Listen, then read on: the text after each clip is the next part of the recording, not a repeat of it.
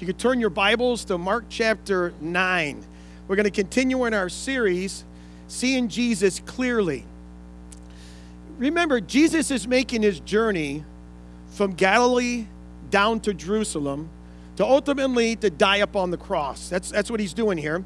And, and, he, and in these moments, he's helping the disciples to be able to understand who he is, that they might see him clearly.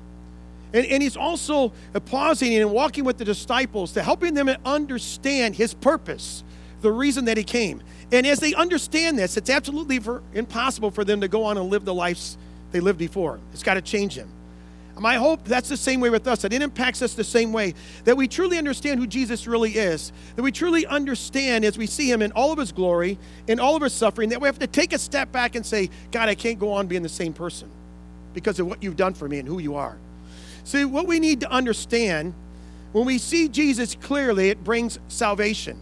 When we come to understand who he is, that he's God, and we come to understand what he did for us, he died upon us upon the cross for us, and we put our faith and trust in Jesus, our focus changes. That God begins to work in, inside of our hearts and, and our minds, and He changes us from the inside out. We go from justification to sanctification. We become more and more like Jesus. That's the sanctification process. And the most important question any of us will have to answer is this uh, What do you look, when you look at Jesus, who do you see? My question to you when you look at Jesus, who do you really see? Do you see a prophet? Do you see a teacher?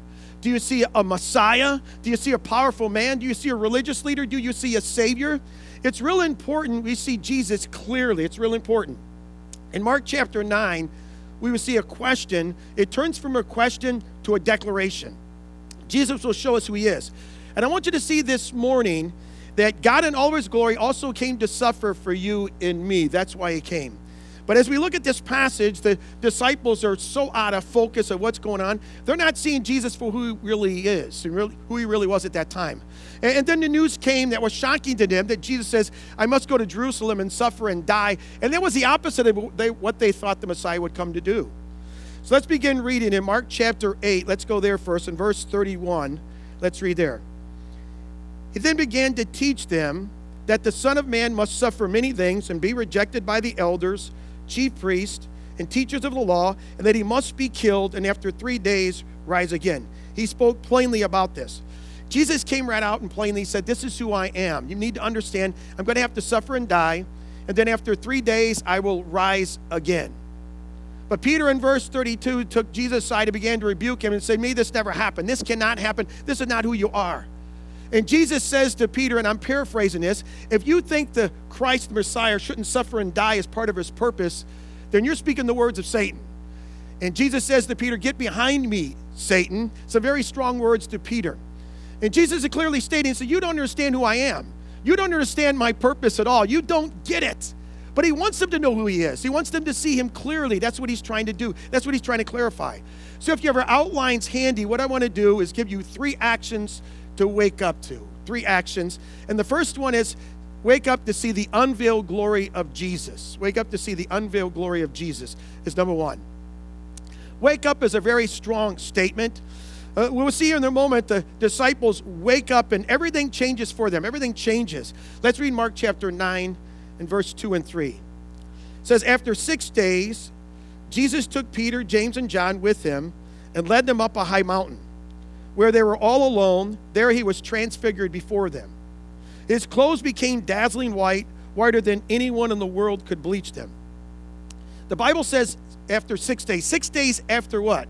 Six days after Peter said that Jesus was the Christ, he was the Messiah. The first time it was said publicly.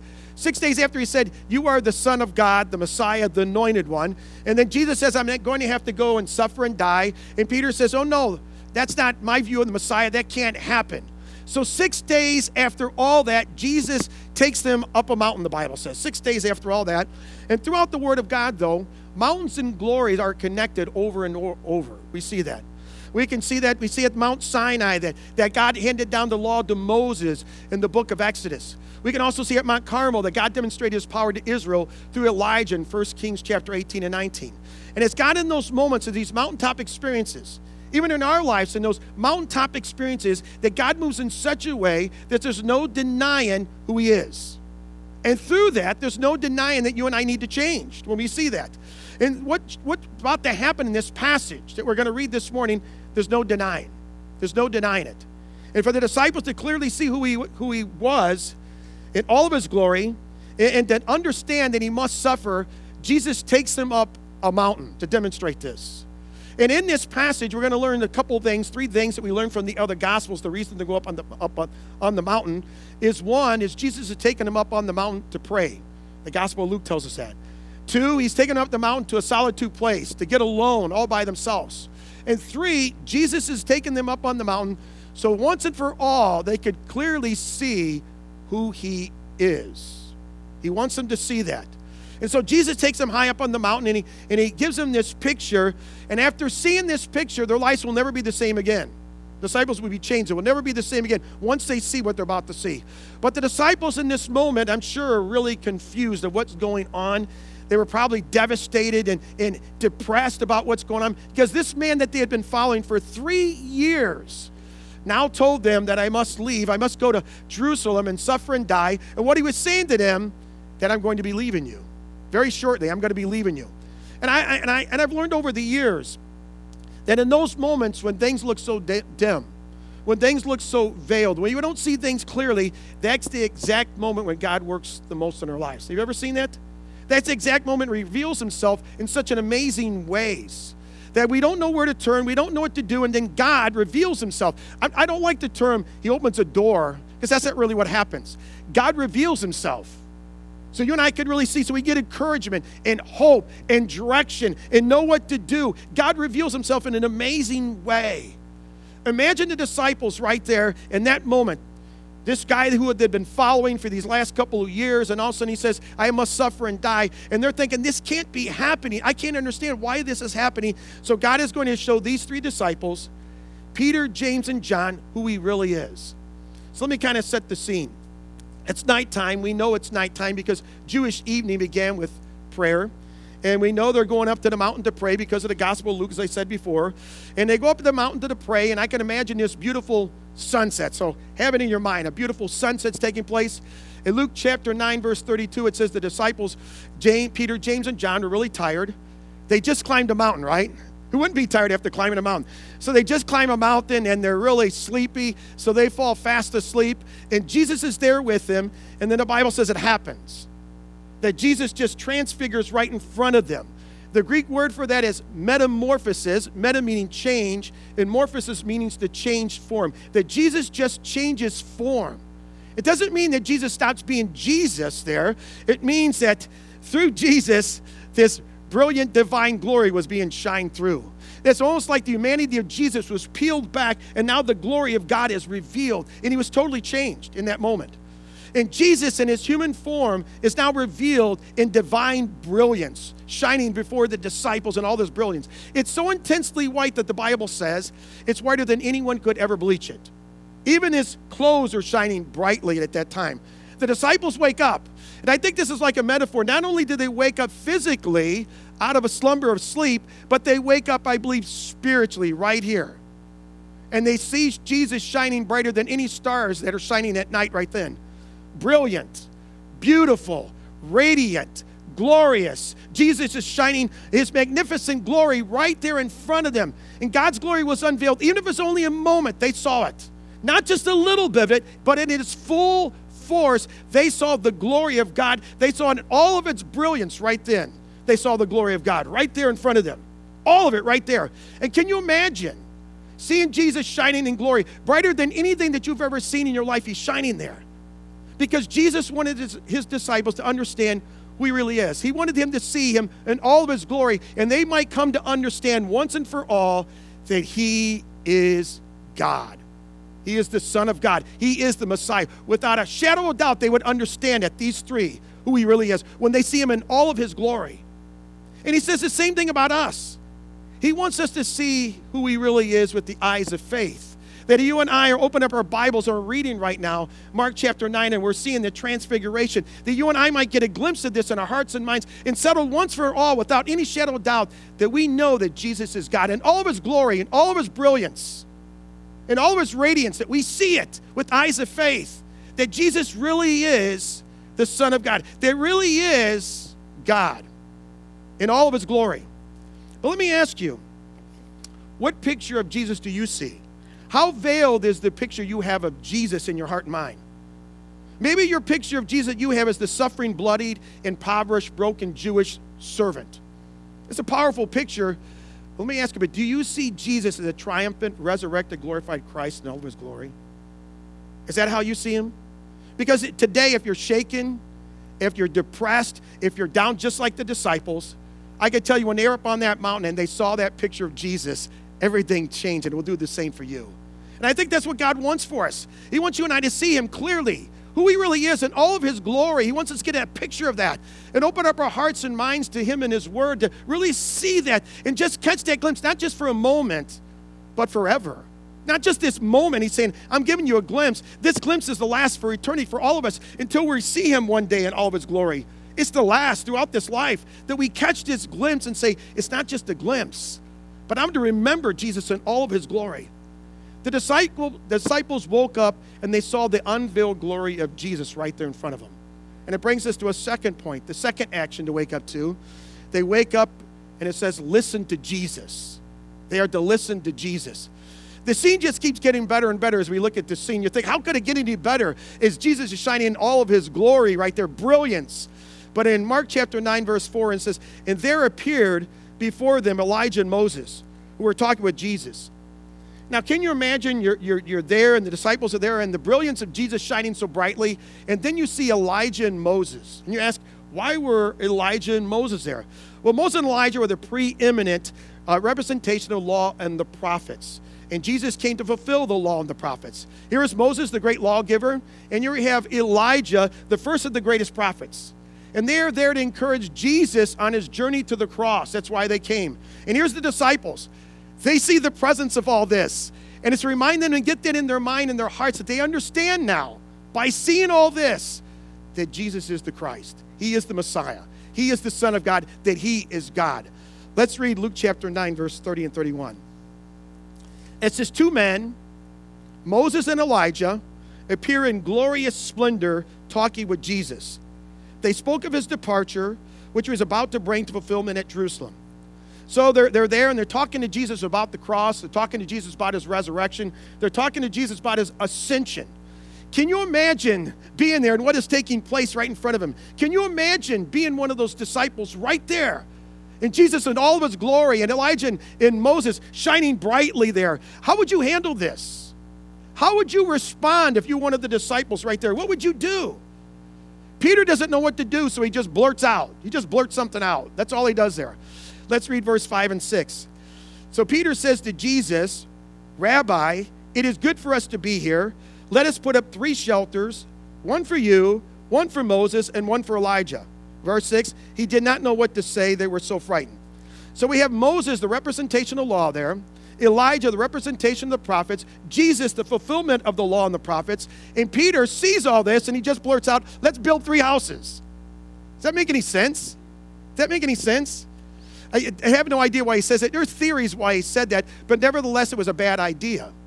But I don't want to beat up on Peter. I mean, he was frightened. He was terrified what he was seeing there. I don't know what I would have said. I might have said, hey, let's build the fire. Let's gather around the fire or something. Who knows what we would have said there by seeing all this? But as we look at this scene, it just keeps getting better. If we go on to verse 7, read in verse 7. It says, Then a cloud appeared and enveloped them, and a voice came from the cloud, said, This is my son, whom I love, listen to him. A voice from heaven speaks. In the Old Testament, when an luminous cloud overshadowed something, it was the manifestation and presence of God amongst his people. We call it the Shekinah glory. The Shekinah glory had not happened for 600 years at this time, and they have not seen it wasn't there for 600 years. And then all of a sudden, this voice from heaven, God the Father said, This is my Son, whom I love. Listen to him. That's what God has to say. I want you to listen to him. So, when we have the scene. First, the disciples see the unveiled glory of Jesus, Jesus in all of his glory. We see that, the, the transfiguration of Jesus. And the response to that, God the Father gives them here's your response to what you're seeing right here you're to listen to Jesus. That's what he's telling them. I want you to listen to Jesus. So, my question to you have you seen Jesus clearly today of who he really is? That he's the Son of God and what he came to do, that he died on the cross for you? Have you seen that? Have you seen Jesus clearly today? And if you, ha- if you have, are you listening to Jesus? Are you really listening to his voice? After hearing the Father's voice from heaven, Jesus, uh, Peter stops talking. He stops talking. And we, ha- we know the effect that it had upon Peter in one of the letters that he wrote in 2 Peter chapter 1, verse 16, 17, and 18. He gives what he saw up on that mountain that night. He tells us. Let me read it to you. Peter says in verse 16, he says, We did not follow cleverly invented stories when we told you about the power and coming of our Lord Jesus Christ, but we were eyewitnesses of his majesty. For he received honor and glory from God the Father when the voice came to him from the majestic glory, saying, This is my Son, whom I love, with him I'm well pleased. We ourselves heard this voice that came from heaven when we were with him on the sacred mountain. He says, I was there. I was eyewitnesses and I was ear witnesses. Firsthand, I heard that voice. I saw Jesus in his glory. It was tremendous. We saw the majesty of God in all of his brilliance shining there. We heard the voice of God right up there. And Peter says, We heard it, we saw it, we saw all these things. And in that moment, Peter just stopped talking and he started listening at that moment. He started listening. And that's exactly what the disciples needed to hear because they stopped and needed to stop their perceived notions of who they thought Jesus came to be. And they needed to listen to who Jesus really was. See, they not need to stop thinking the Messiah came to overthrow Rome and all that kind of stuff. They need to throw it out. And they need to stop and allow Jesus to reveal who he really was and what he came to do. They need to stop. That's what God the Father was saying. And the Word of God says, tells us to listen clearly. And you and I need to wake up and we need to wake up and listen. We need to wake up and listen to what the Word of God has to say. Just like, how will you and I ever know that there is a Son of God, Jesus, who went to the cross to die on the cross for our sins. Could we actually go out to creation, look up at creation, look at the sunset, the sunrise, and determine, say, wow, look how beautiful the sunset is. Look at the stars at night. Look at all this. Look at the moon and the sun. Boy, there must be a Son of God. And his name must be Jesus and he must have came down and, and from heaven and took on humanity and he must have went to the cross and died for on, on the cross for our sins can we determine that from creation no, by looking at the sunset, sunrise, I have no idea. I can't deduct any of that from what I see with my eyes, right? So how do we know about Jesus? Because of the world? No, the world don't want to tell us about Jesus. They mention Jesus, they forget the cross. They don't want the cross. The only way you and I can really understand who God the Father and who Jesus really is is through the Word of God.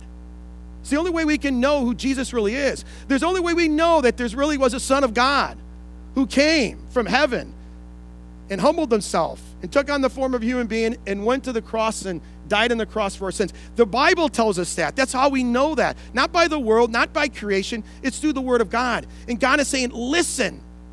I want you to listen to Jesus. I want you to listen to his voice, is what he's saying. I want you to listen to his words.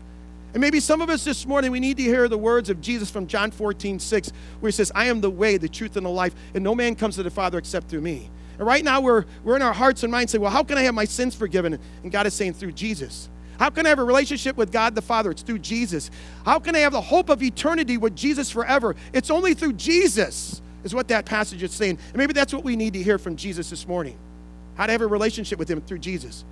Maybe for some of us in Matthew chapter 11, verse 28, we need to hear where Jesus said, Come to me, all who are weary and burdened, and I will give you rest. Right now, this morning, we have all this burden, all this anxiety, all this stress, all the worries of life upon us to say, I can't take anymore.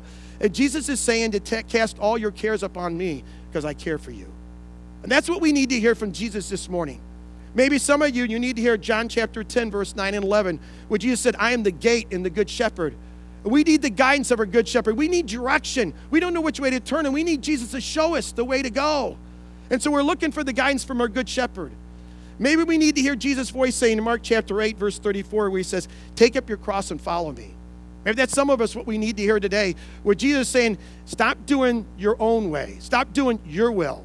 And finally, take up your cross, deny yourself, deny your will, and follow me in obedience. And start living for me and serve me. Maybe that's what we need to hear from Jesus. The fact of the matter is, what he's saying is listen to him. Listen to Jesus. Listen to who he says he is and what he came to accomplish and what he came to do. And listen to who he says you are and his purpose for your life. See, we cannot see clearly until we have listened intently. We cannot see clearly until we listen intently. Listen to him, listen to his voice. Before you make your next decision, listen to him first. Listen to Jesus and ask for his guidance. Ask our good shepherd, what do you want me to do? So, a great deal of what we see depends on what we are listening to. Do you realize that? Great deal of what we see is what we're listening to, and it's going to guide us. So, listen to Jesus. The world doesn't want us to listen to Jesus. They want us to say, okay, you're Christian. They want to kind of compromise the word of God and say, well, God doesn't really want you to do this or that. I mean, the rest of the world's doing this and following this, but no, we're to listen to Jesus. They will always lead us astray, the world would. Jesus will not. I believe as Jesus reveals himself up on that mountain in all of his glory, and the Father's voice comes down and says, Listen to Jesus. The reason for it, because God wants us to really see Jesus clearly. God really wants us to know Jesus and have a relationship with him and to see him for who he really is. And it was all for a reason. Now, the transfiguration wasn't a shock and awe moment. Just, hey, I want you to see this. This is great. Just look at this. Just be a shock and awe. That's not why God did it. The transfiguration was kind of set this up for Jesus. Not only do we see him in all of his glory, but God is saying, but you need to listen to him.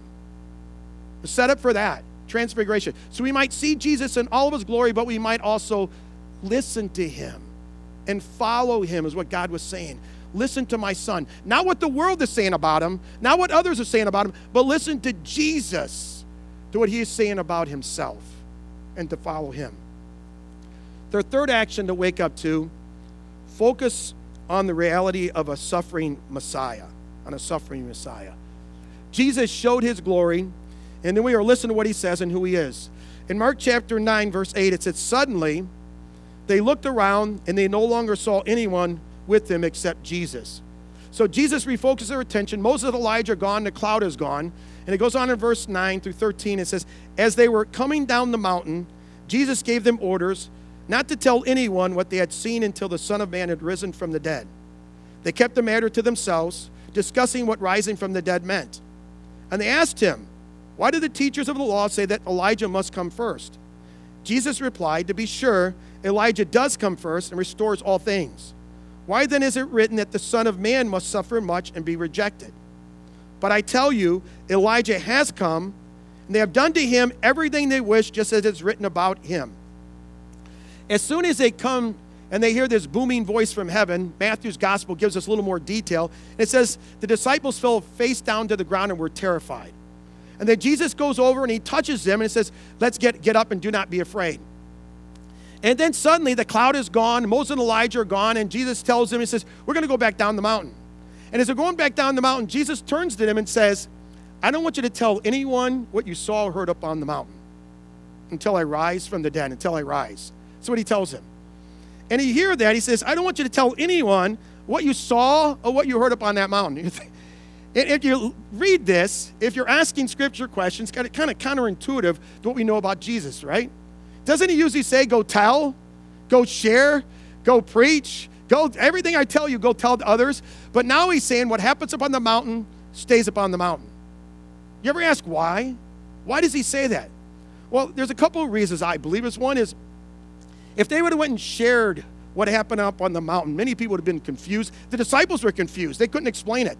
I think at that time, many people would have heard that, and the crowds would only grown larger around Jesus, where Jesus wouldn't be able to function in his ministry.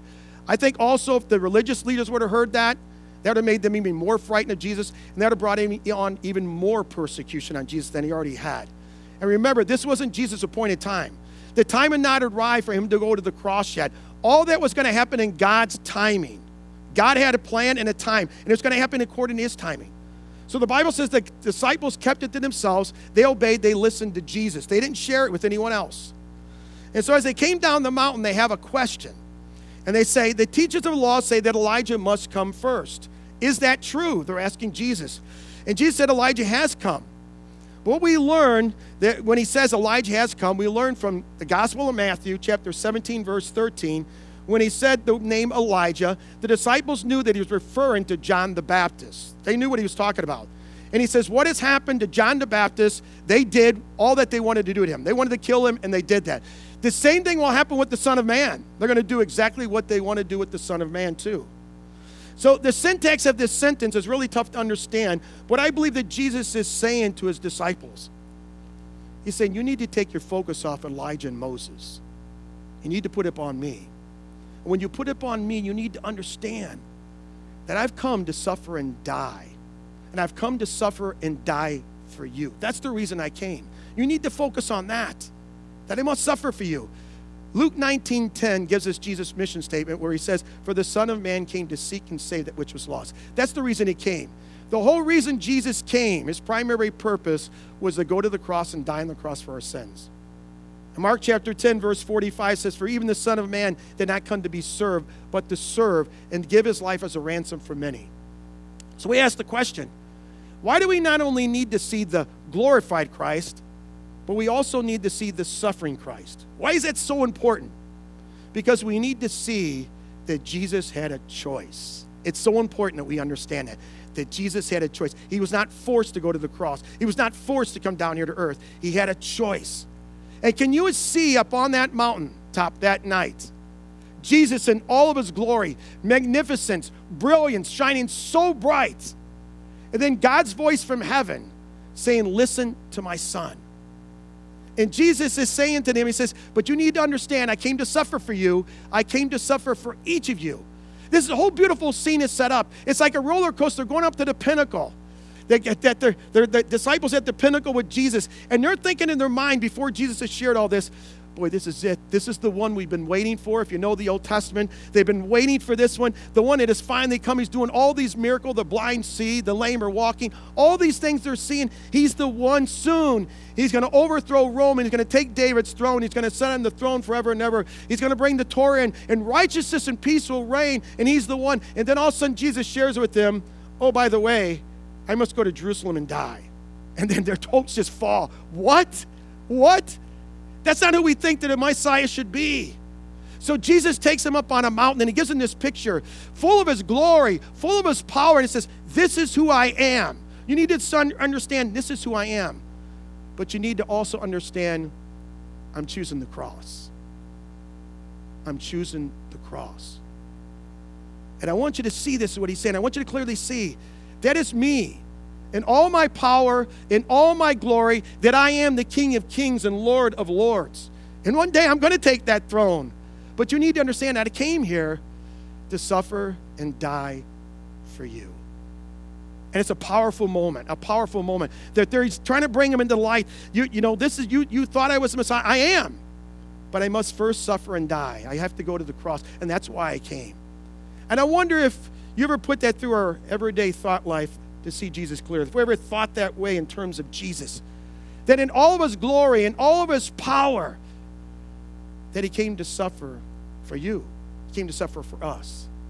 That he died for Peter's sins and James' sins and John's sins and your sins and my sins and the sins of humanity. He died for all of us. That's why he came. He set aside all that glory, all that power. Think of it. He has all the power there is, the one who created all things and holds everything in his hand. Everything's sustained by Jesus.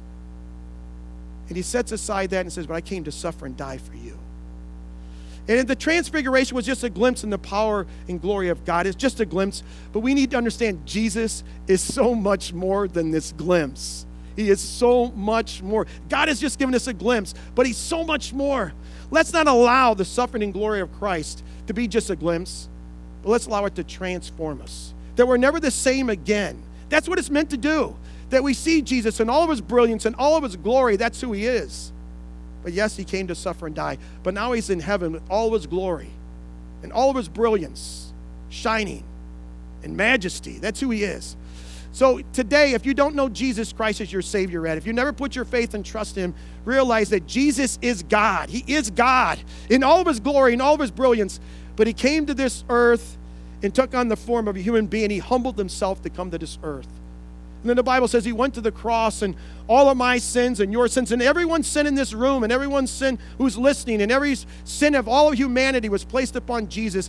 And he died on the cross for your sin, All those things that separate you from God, Jesus died on the cross for those. Now, anybody that comes and places their faith and trust and say, I believe Jesus died on the cross for me, I trust as, as my Savior, God says He will forgive their sins and they become a child of God. And one day they will see Jesus in all of His glory in heaven. One day they will be with Jesus forever and ever. So if you've never done that, trust Jesus as your Savior today. Put your faith and trust in Him. For all of us who say, you know, I put my faith and trust in Jesus, don't allow the transfiguration to just be a glimpse and wasted. Don't allow it just to, oh, it's a great story in the Bible. It wasn't meant to be that. But let's remember Jesus in all of his glory, but also as the suffering Savior who came to die for us, because that's who he really is. You know, when Jesus went to the cross, at that moment in time when he was on that cross, he bring, brought great glory to God the Father. At that moment, of all the things he did of, on this earth, that was the moment he brought the greatest glory to God the Father when he died upon that cross. By his own volition, he went to that cross and stretched out his arms and allowed mankind to put him there. The Bible tells us God the Father put him there, and he was willingly, willingly to give himself for that. He went to the cross. And at that time, he brought great glory to God the Father. The Bible says that when you and I come, and we put our faith and trust in Jesus, and deny ourselves and pick up our cross and follow Jesus in obedience, at that time we bring great glory to Jesus and God the Father too, as we're walking in obedience. The transfiguration for you and I to be reminded as we're reading the Gospels, it was a great moment that we reminded who Jesus really is. That yes, he died on the cross for our sins, but remember who he is in all of his magnificence and all of his glory up on that transfiguration. That's who he is. And one day he will come back again, and that's who he is. In all of his power and all his glory, he's going to come back one day, and that's who we're serving. But yes, he died for us. And remember that the glorified Jesus and the suffering Savior. That's what he came to accomplish. And it's to set you and I so we, we do not forget that and we live for him. This life that we live is not for ourselves, but we live it obedient to Jesus. And we're never to be the same again. That's why Jesus took those three up on that mountain. They would never be the same again. And as we read 2 Peter chapter 1, verse 16, 17, 18, Peter was never the same again after he saw the transfigured Jesus in all of his glory. And you and I are never to be the same again as we have eyewitnesses of this in the Gospels of who Jesus is, who he really is, in all of his glory, that he set that aside to come to die for us. It should move in our hearts and minds that we will never, ever be the same again. Let's pray. Lord, you come and we praise you. We thank you so much for, Lord, when we look at sometimes we can think Jesus was walking on this earth. He, he was a man, he was hungry, he was tired, he ate, and all those kind of things. But Lord, when we look at Scripture and also we get a picture of you and all your glory and all your magnificent, brilliant, shining, brighter than anything that we've ever seen in our lives. Lord, Lord, it can change our picture that you're triumphant, glorified Christ in all your glory. That, Lord, you you came in humility and you humbled yourself, but Lord, you're coming a second time when you're not going to come in humility, but you're going to come in power and might, and you're going to bring peace and righteousness with you. And you're going to set up your kingdom, and you're going to reign forever and ever and ever on the throne of David, the Bible says. And so, Lord, we, we thank you so much that we serve glorified Christ. That we, but we know, Lord, that you died for us, and we also serve a uh, suffering Christ who came to suffer for us. But remember, that's who you are, and that's why you came. So, Lord, let us get a good perspective of you, but let us never forget what you did for us. But let's never remember who you are, too. And so, Lord, we have to have this balance as we live our life. But, Lord, help us to live our lives that we bring you glory. If someone doesn't know Jesus Christ as your Savior, Lord, we pray for, for their soul right now. They'd understand who Jesus is and why he came, that they're a sinner in need of a Savior. They put their faith and trust in Jesus. But for all of us who know Jesus, we worshiped the glorified Jesus.